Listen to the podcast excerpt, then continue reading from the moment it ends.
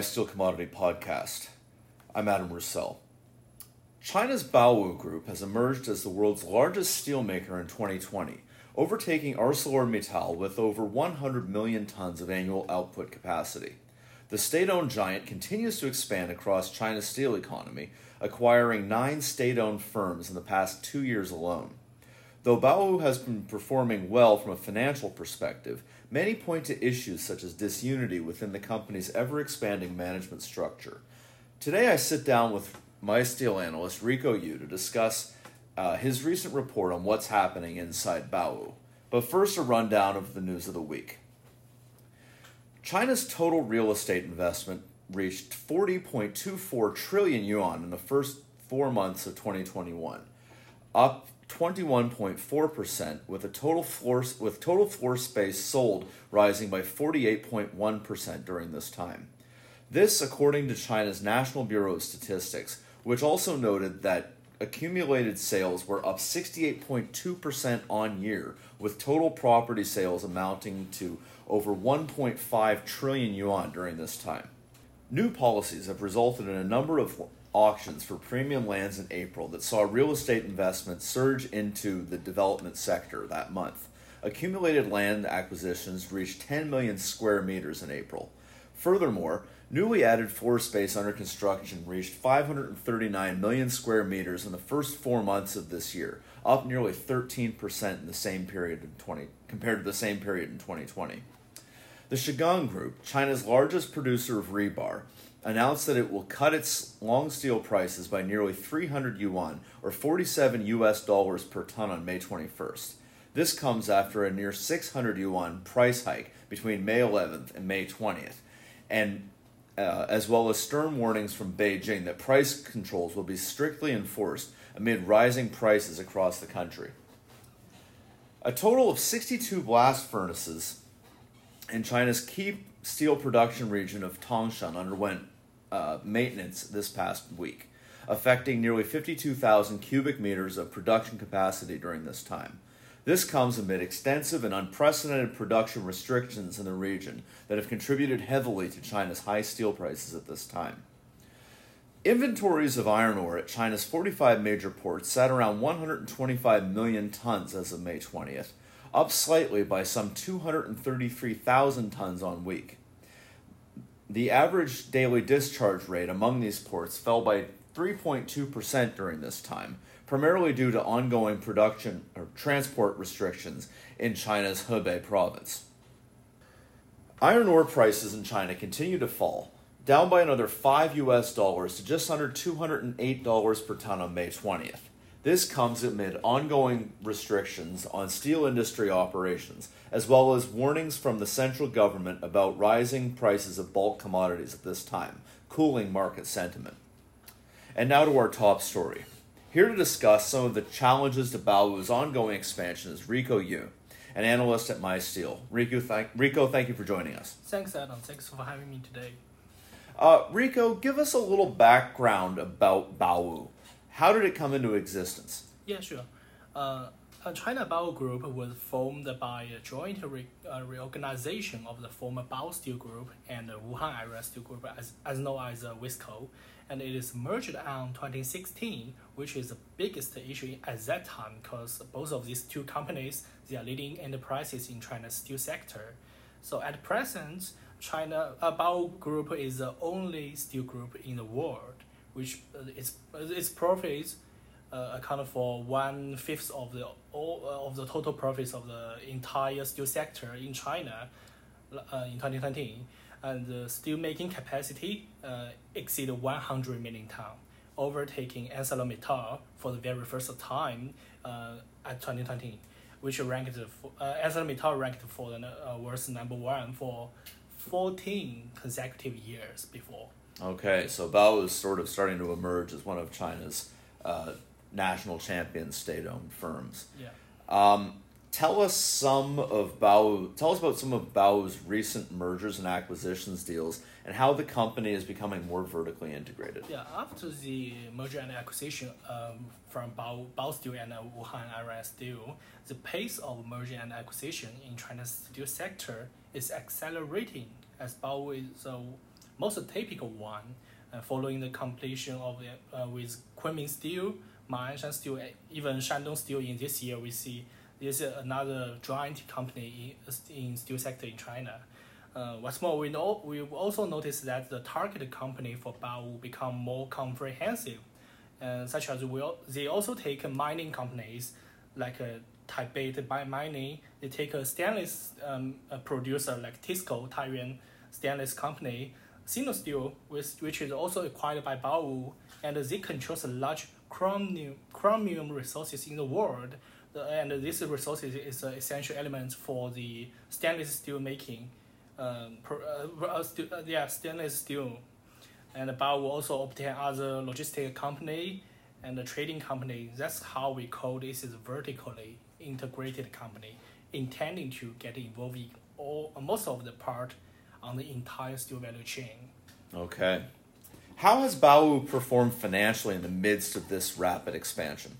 Yeah, okay. Financial issue is a, is a big concern for Baowu after the uh, a series of the uh, MA in recent three years, mm-hmm. and Bao obtained a significant improvement on their profitability in recent three years, which is in line with their rapid expanding on the business scale. Mm-hmm. Uh, in 2020, the total profit accounting for 22 out of the total profit in the steel sector in China, mm. and along with the rapid uh, expansion, uh, thanks to the good risk control by by Baowu, the debt to asset ratio uh, risk of the company has been controlled smoothly. The balance sheet is definitely um, expanding for sure, mm-hmm. uh, but the insolvency risk is hedged so far.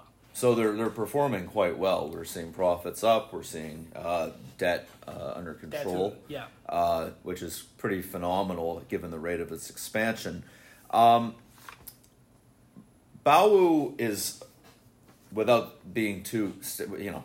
All right, one more time. All right. Um,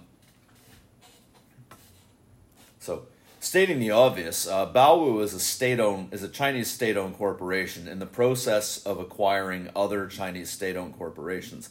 How does this context set it apart from traditional merger and acquisition deals? Yeah, okay. I think this is as I mentioned, like Tisco and Ma'anshan Steel they, they did the zero transfer, they get a zero compensation from Baowu, but they, they have to transfer their share to, to Baowu Group.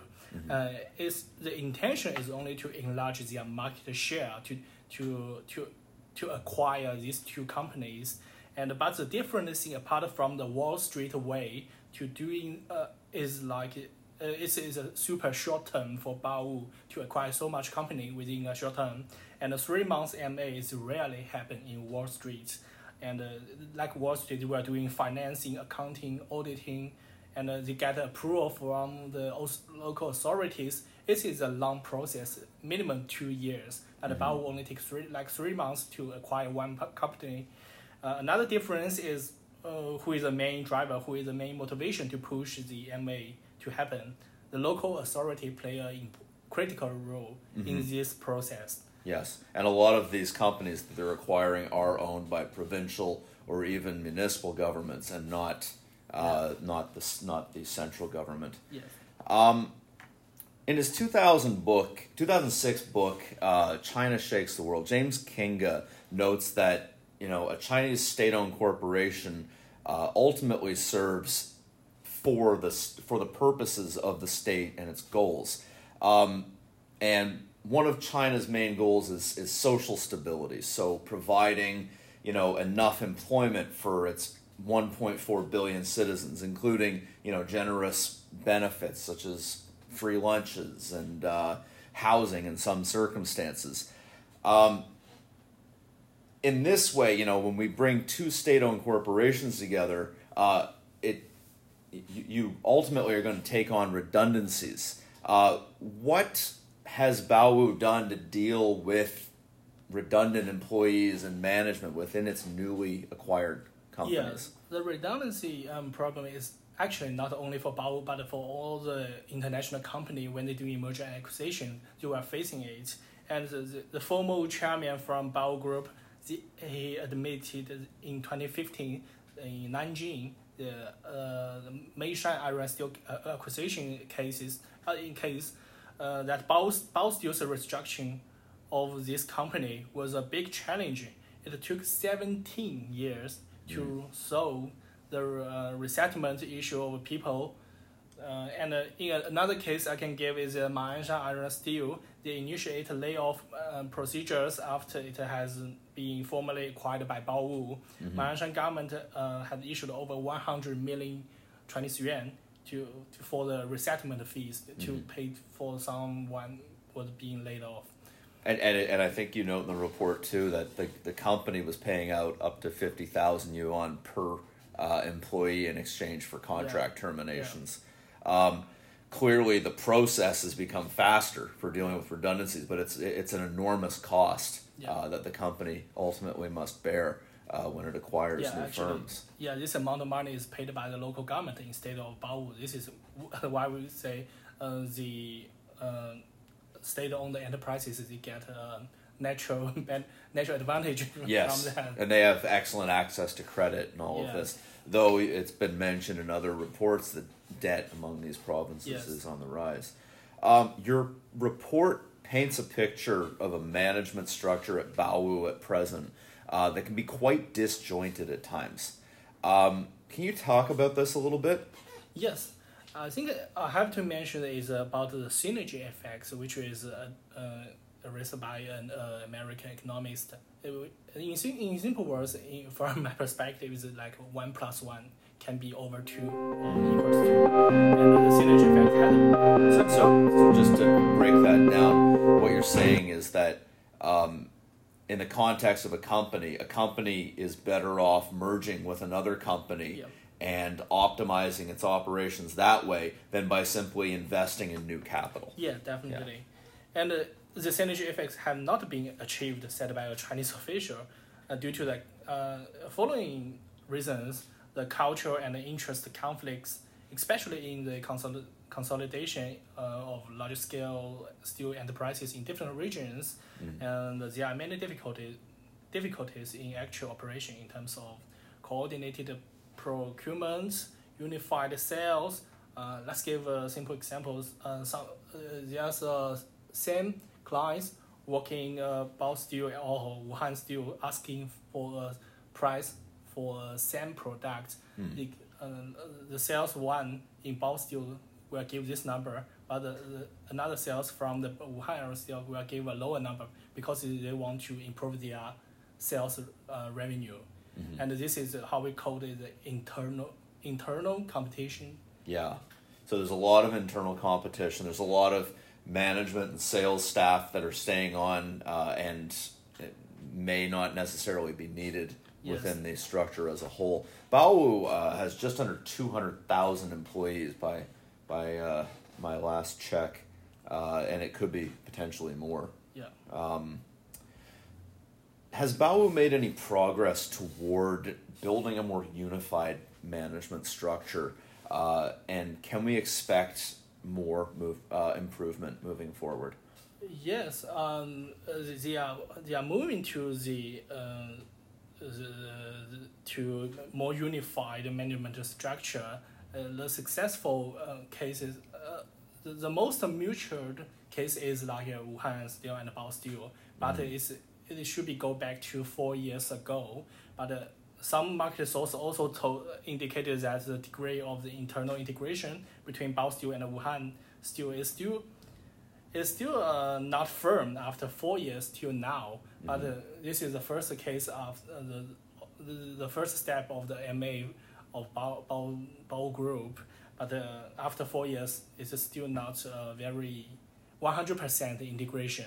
Mm-hmm. But uh, and you also and uh, we also seeing a lot of uh, merger and acquisition after 2016.